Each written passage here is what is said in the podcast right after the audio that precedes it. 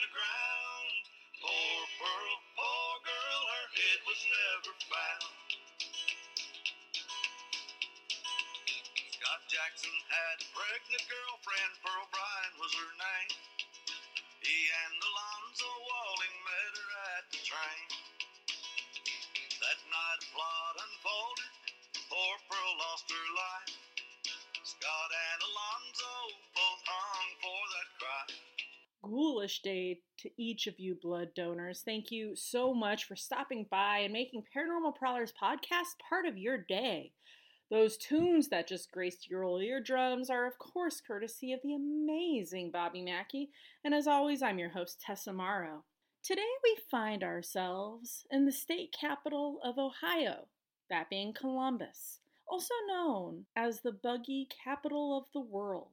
But we are here for no buggy, for it is the Ohio Penitentiary that demands our attention, also known as Ohio State Pen. In 1832, the legislature approves building for a new penitentiary. This one will be able to house 500 convicts, and it's built in 1834. Now, in 1885, the Ohio Penitentiary becomes the location for all of Ohio's executions, and I'll dive a little more into those, six feet deep to be exact, in a short while. In 1916, the Ohio Reformatory for Women is opened, and all the women inmates who are at the pen are transferred over there. In 1955, an all time high of 5,235 prisoners are at the Ohio Penitentiary. That's a shitload of people, my friends. And in 1972, construction for the Southern Ohio Correctional Facility is complete, and a majority of the inmates are transferred there Ohio State Pen closes its doors for the final time in 1984 and remains abandoned for several years until it is demolished in 1997.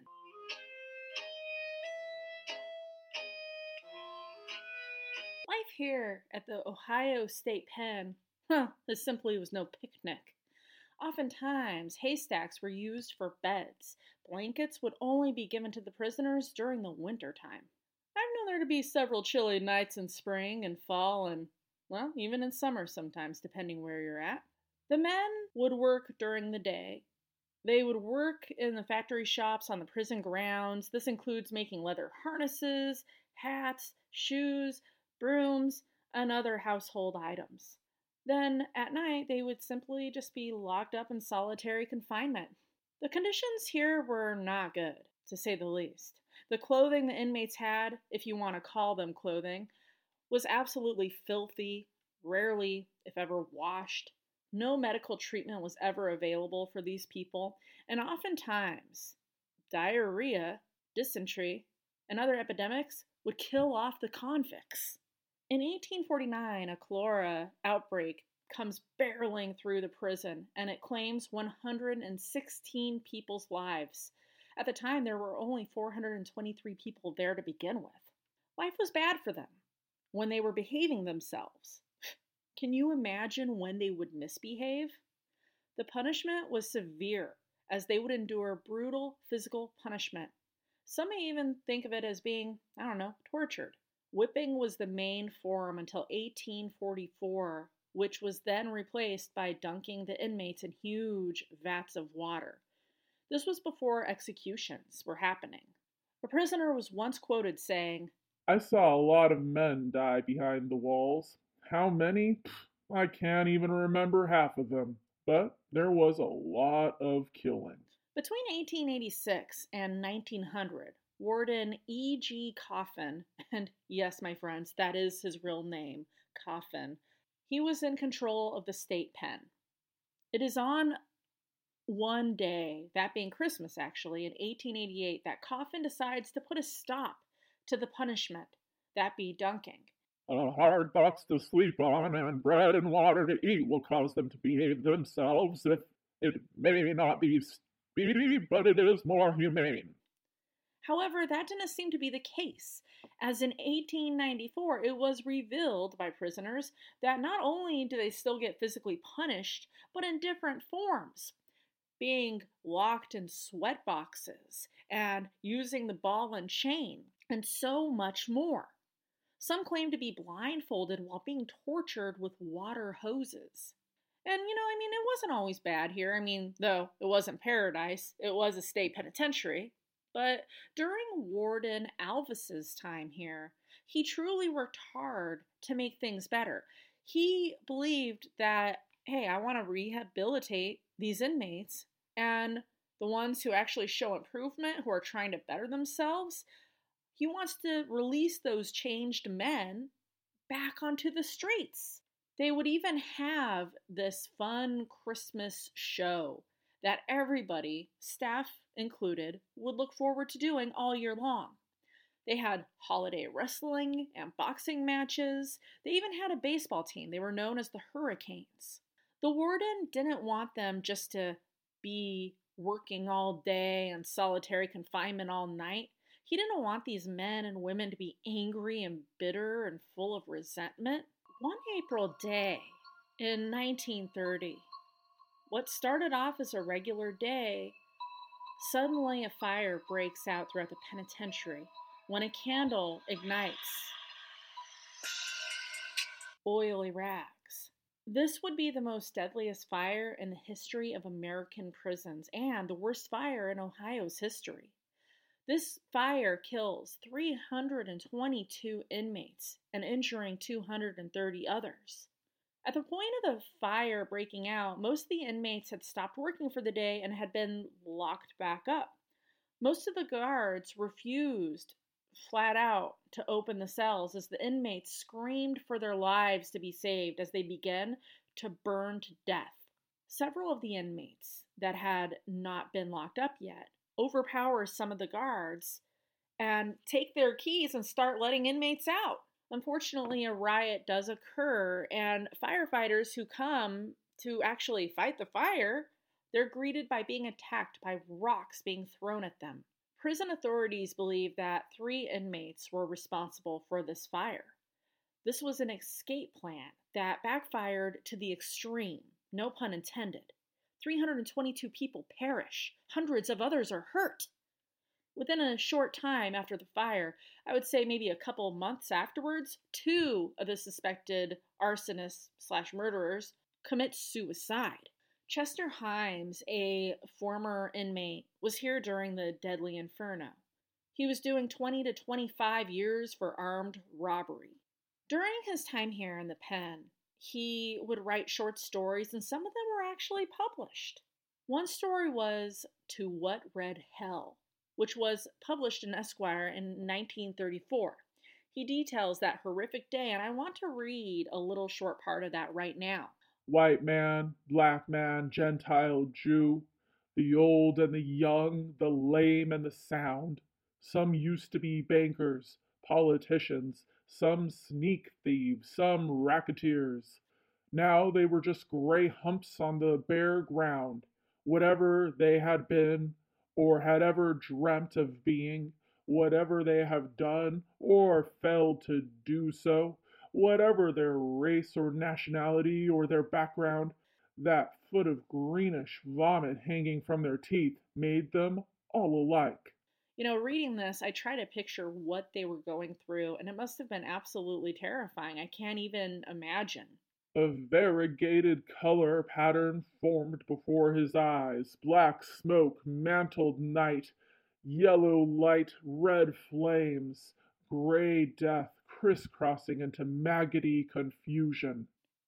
And one last bit the sights of convicts who were in for murder and rape and arson, who had shot down policemen in dark alleys, who had snatched pocketbooks and run, who had stolen automobiles and forged checks, who had mutilated women and carved their torso into separate arms and legs and hands and packed them into trunks, now working overtime at their jobs of being heroes, being through the smoke with reckless haste to save some other bastard's worthless life. White faces gleaming with sweat, streaked with soot, white teeth flashing in greasy black faces. all working like mad at being heroes. Some laughing, some solemn, some hysterical, drunk from their momentary freedom, drunk from being brave for once in a cowardly life. The deadliest fire in Ohio history. It's hard to fathom what took place this day. So, was it just a horrible accident, or was the fire set intentionally? Some believe it to have been supernatural. You see, the West Cell Block was added to the original prison back in 1875. This is where many of the inmates met their untimely fiery deaths. It is believed that this section was built over an old prison cemetery. And word is that the bodies were never even moved to another burial location. It wouldn't just be fires, epidemics, and executions that claimed lives here. Several riots have taken place at the Ohio State Pen. October 31st, 1952, a riot breaks out, and this is known as the Halloween riot. Oftentimes, the shitty conditions would be the result to riots. In this case, it was actually the food. The prisoners were unhappy and thought that even though it's a penitentiary, the food could be a hell of a lot better than what they were actually being served. One former prisoner from back in 1942, Gentry Richardson said this They would give us butter beans with a piece of fat sow belly in there with a hair on it. The big hairs would be up to an inch long. That's gross. The riot starts in one of the mess halls. Several of the inmates begin to bang very loudly on their cups with their spoons. And in a mess hall close by, food and utensils start being thrown all throughout the area. Now, this may not seem like much, right? It's just food. But remember, it's not some high school where kids are having your typical food fight and detention is thrown their way and they kind of sulk and walk away or what have you. These are hardened criminals with a rap sheet that includes murder, rape, and so much more. A lot of the inmates around see what is taking place and want no more of it. They don't want any part of this riot. They don't need to get in trouble any further than what they're already in. So they calmly walk away and go into their cells on their own free will. Unfortunately, it's not just food being thrown about, but gangs of inmates are formed where they start jumping their fellow convicts. Fires are also set throughout the penitentiary. By 10 p.m., five hours after the riot had started, authorities, including the Ohio Highway Patrol, prison guards, the local PD, National Guardsmen have forced the rioters back into their designated cell blocks. However, the whole penitentiary is not under authority control, for the prisoners in cell blocks G, H, I, and K have total control. This goes on for a couple days, mind you, and finally, on November 3rd, the warden cuts off not only all food, the thing that the riot started on, we'll keep our hair, but also heat, water, and power to those specific blocks. While most of the inmates have had quite enough themselves and they start to actually surrender, like, ah, I'm done with this, you know, there are a few that begin to throw anything and everything that they can at the guards and the officers. They're ordered to stop. Stop immediately. They flat out refuse. No. They had to know that this was not going to end well.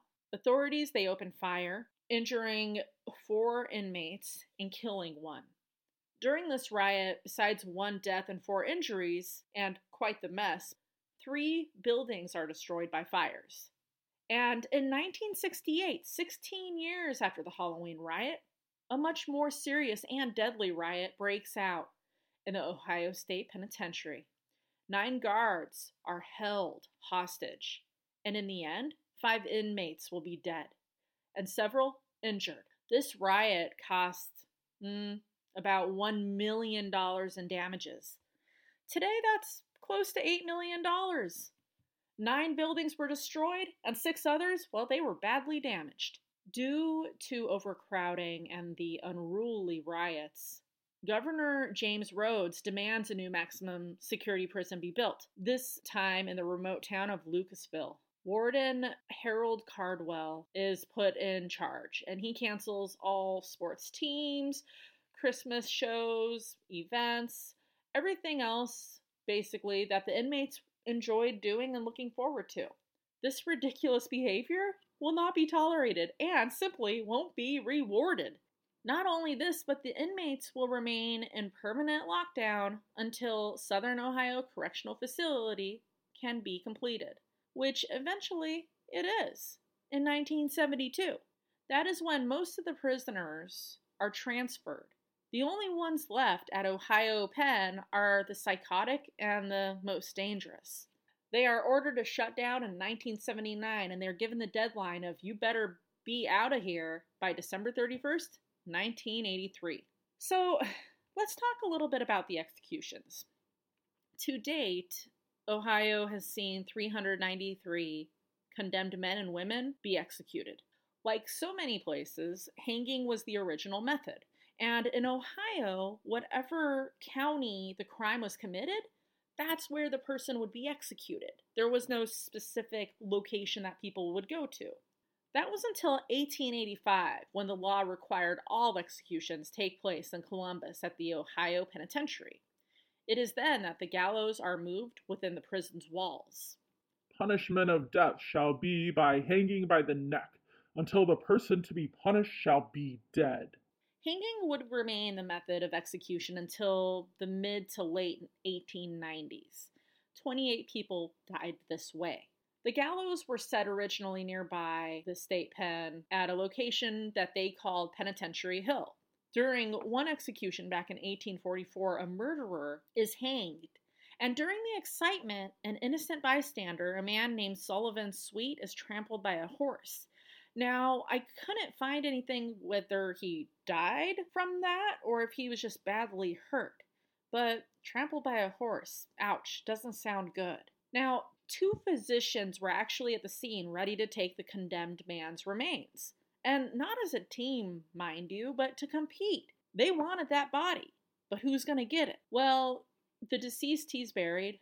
Well, one physician exhumes the murderer and tries to run off with it. And he's shot by the other physician, the second being the victor and keeping the body. Seems like something out of a movie, not real life, if you ask me. The condemned man, his foot was preserved in alcohol, and it was actually on display in a doctor's office on East Town Street for several years. A death house is created within the walls of the penitentiary. The death house duties were to stay with the prisoner during their last meal, and later on, when the form of execution would be death by electric chair, guards would have to take turns when it came to fastening the straps and flipping the switch. Now, the warden would actually get $75 overtime pay to split among the attending officers. $75 then? Today, that's around $1,248. And this was during the time of the Depression, the not so great Depression. And that money was desperately needed. Not wanted, mind you, but absolutely needed. Not by some, but by all. The guards did everything in their power to get out of the execution duties it just goes to show that they wanted no part of this, even though it meant putting food on the tables for their families for them to provide. They didn't want to be anywhere near these executions. Corrections Major Grover Powell, who was a guard here for 31 years, was quoted saying, Nobody ever wanted to work the executions. Nobody ever volunteered. Valentine Wagner was the first to be executed within the prison walls. On July 30th, 1885, Ohio residents opened the newspaper of the Columbus Dispatch to find an article that talks more about Wagner's soon to be fate. The condition of Wagner, the Morrow County murderer, who is to be hanged at the penitentiary at three o'clock tomorrow morning, is pitiful in the extreme. He is decidedly in the worse condition today than on yesterday, and if the date of execution was only a few days in the future, it is altogether probable that Wagner would join the ranks of the innumerable dead without the aid of the scaffold and the rope. On his last full day on earth, he was able to have a visit with his wife and their several children and the widow of the man he murdered. For this woman, it was truly a double tragedy. her husband had been murdered, and her brother was the executioner of her husband and who was shortly going to be executed himself in just a short while. So she's losing her husband and her brother. Just can't even imagine what that poor woman went through. Now, in order to reach the death cell, you have to go up 10 stairs. When Wagner was told he had to do this, he was so incredibly overwhelmed that he fainted and had to be carried up the stairs by three men. He had not eaten anything since the day before yesterday, and all efforts to get him to take nourishment, well, they were unsuccessful. His last two days on earth, he fainted several times. He prays for a stay of execution, but he's granted nada, and he is executed by hanging. Now, probably the youngest person to be executed here was Otto Leow. He was executed in 1890, his last words being, All right, let her go. He was only 16 years old when he died. So, I don't know, let's kind of rewind just a little bit, see exactly what happened where a 16 year old child was legally hanged. Now, unfortunately, Otto, he had a really fucked up life. At his murder trial, his mother, Lena, who had spent time in a mental asylum, admits full heartedly that she would have these demonic fits of rage, and oftentimes she would get into the regular habit of physically abusing her children. Otto, he would get it the worst. The abuse was severe and the utmost of brutality. Mom would kick him, she would pull his hair out, she would violently beat him, walk on him while he was laying on the ground, defenseless and hurt. She would stomp on him and walk on him. She would use anything and everything she could find as weapons. I mean, she sounds more like a torturer than a mother. I mean, I, I just can't even imagine. Yeah, as a kid, when I misbehaved, I might get a little swat on the butt once in a great while. But this is like actual abuse. This is just, this is brutal. It's horrible. One time when he was eight years old, a year older than his future victim, Lena was beating him with the chair leg when her husband Henry, Otto's dad, tries to intervene, stopping the vicious attack. Well, she turns on him and stabs her husband twice with a nearby butcher knife. No wonder she was in a mental asylum. They should have kept her in there and threw away the key. Well, several weeks before this senseless murder, Lena repeatedly slams her son's head into a wooden door. Hmm, geez, I wonder where Otto got his violent streak from. Could have been from a saint of a mother. May 9th, 1889, seven year old Maggie Thompson. She wakes up and she goes to school for the very last time.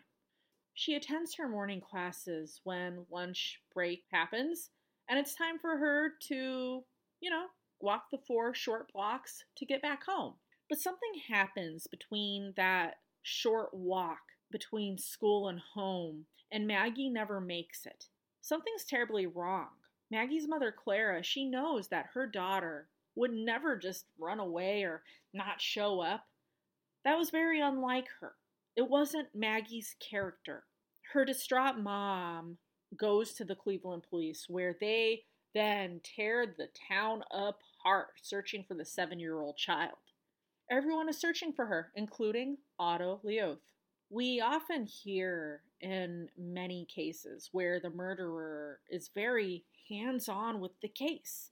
Many times they'll help with the search parties they'll hand out missing posters they'll they'll go you know to the police station and ask if anything you know any new leads well, that was very much the same here that we're seeing with Otto.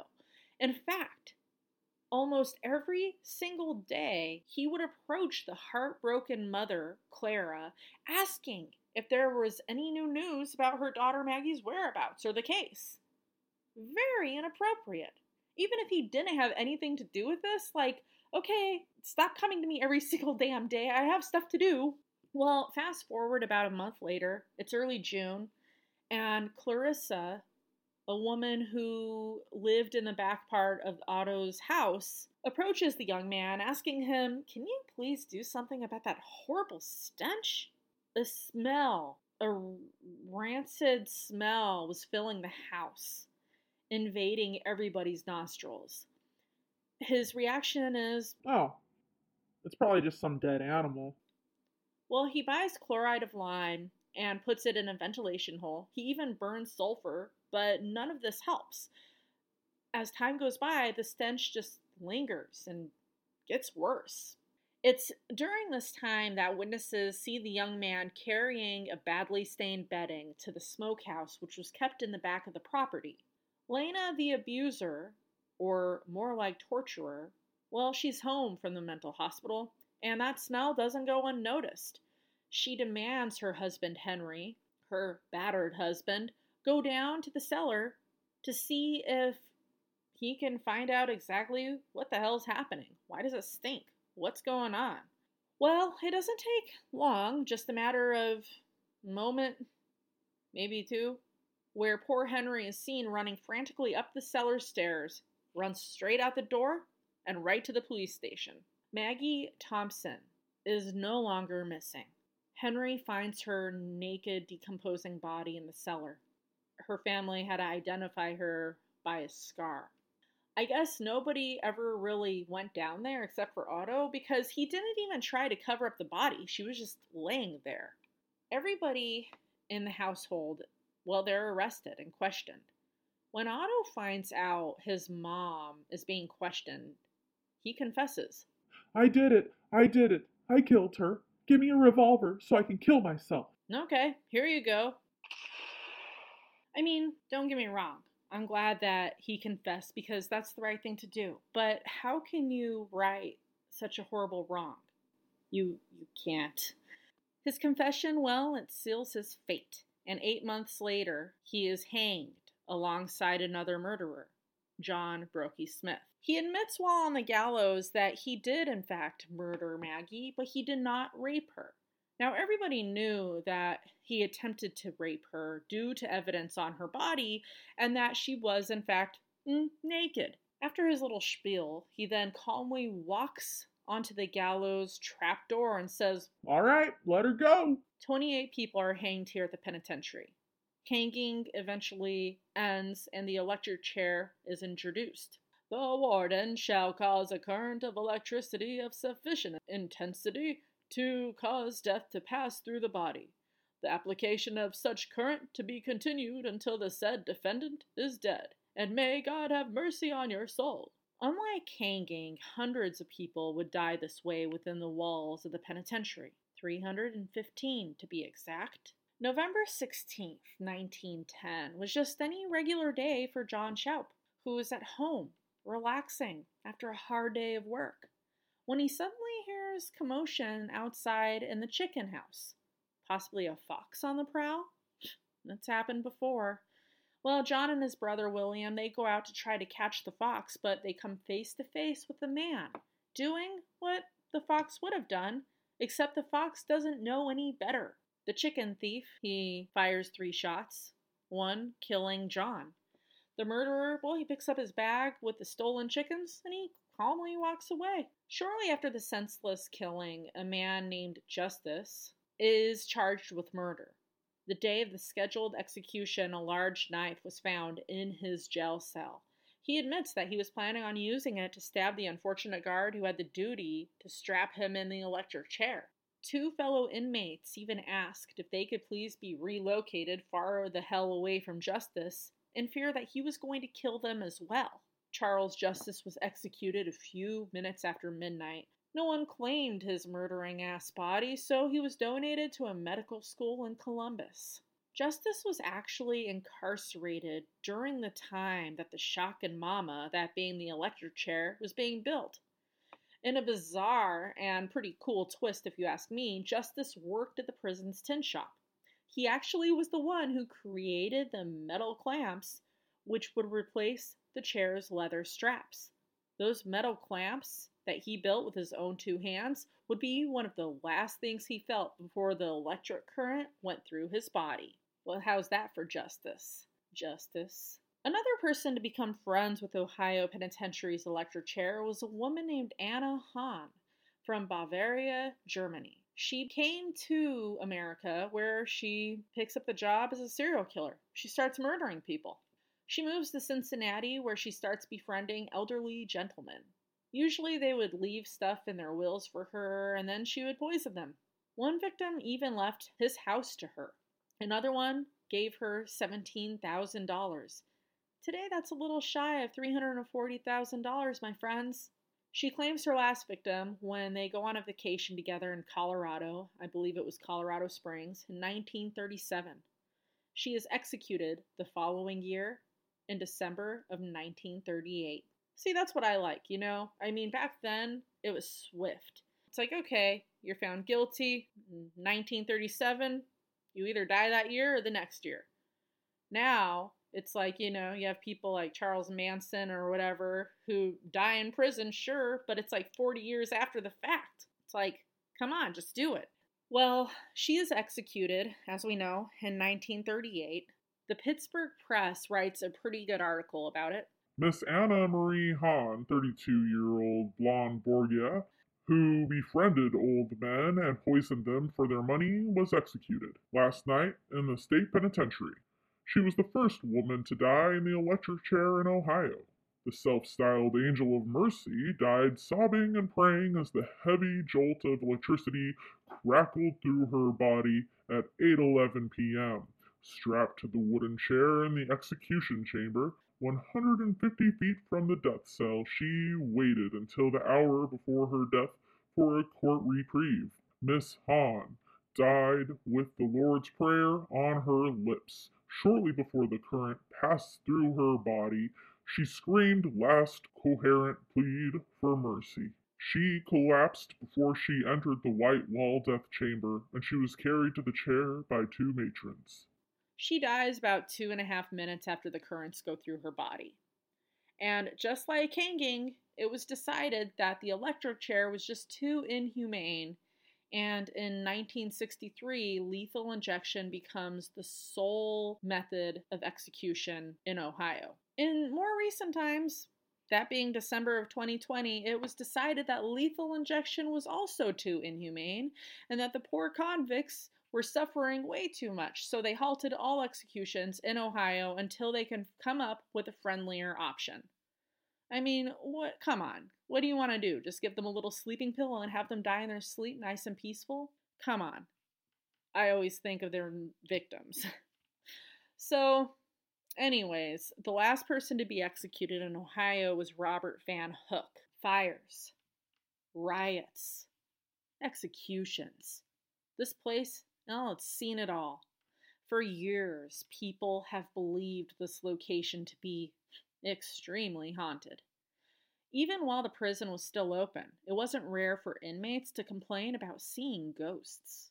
While online, I found one person's account where they admit that while the prison sat abandoned before being demolished, that they broke in a few times. When this person approached the top of the cell's block, it became overwhelmingly hot, so much to the point I thought I was going to pass out.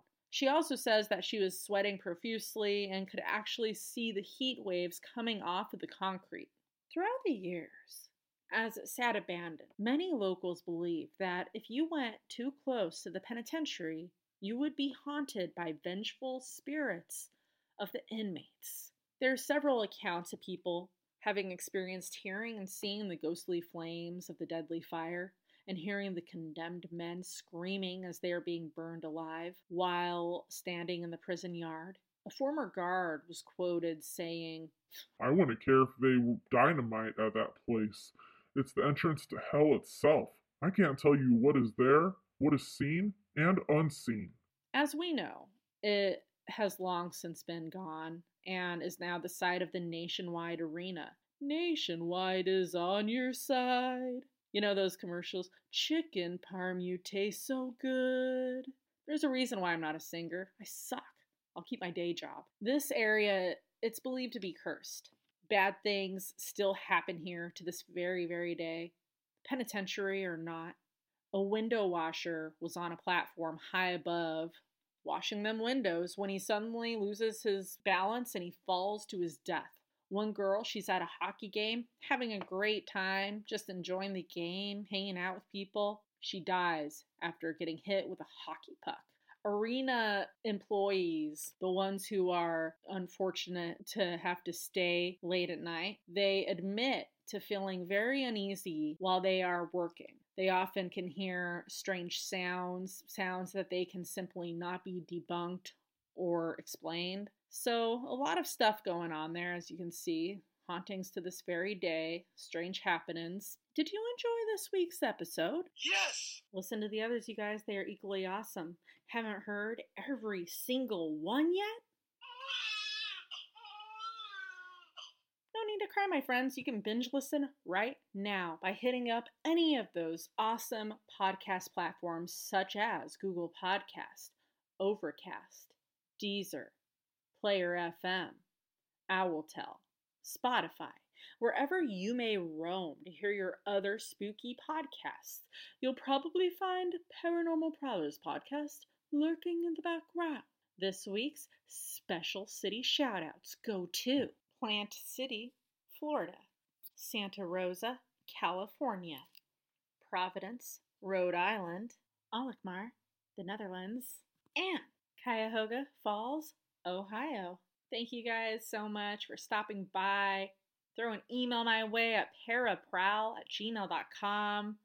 Come join me on Facebook under Paranormal Prowlers Podcast. Share your paranormal story with me. You want to be a voiceover? Hit me up. I'd love to hear from you. And I will See you next week.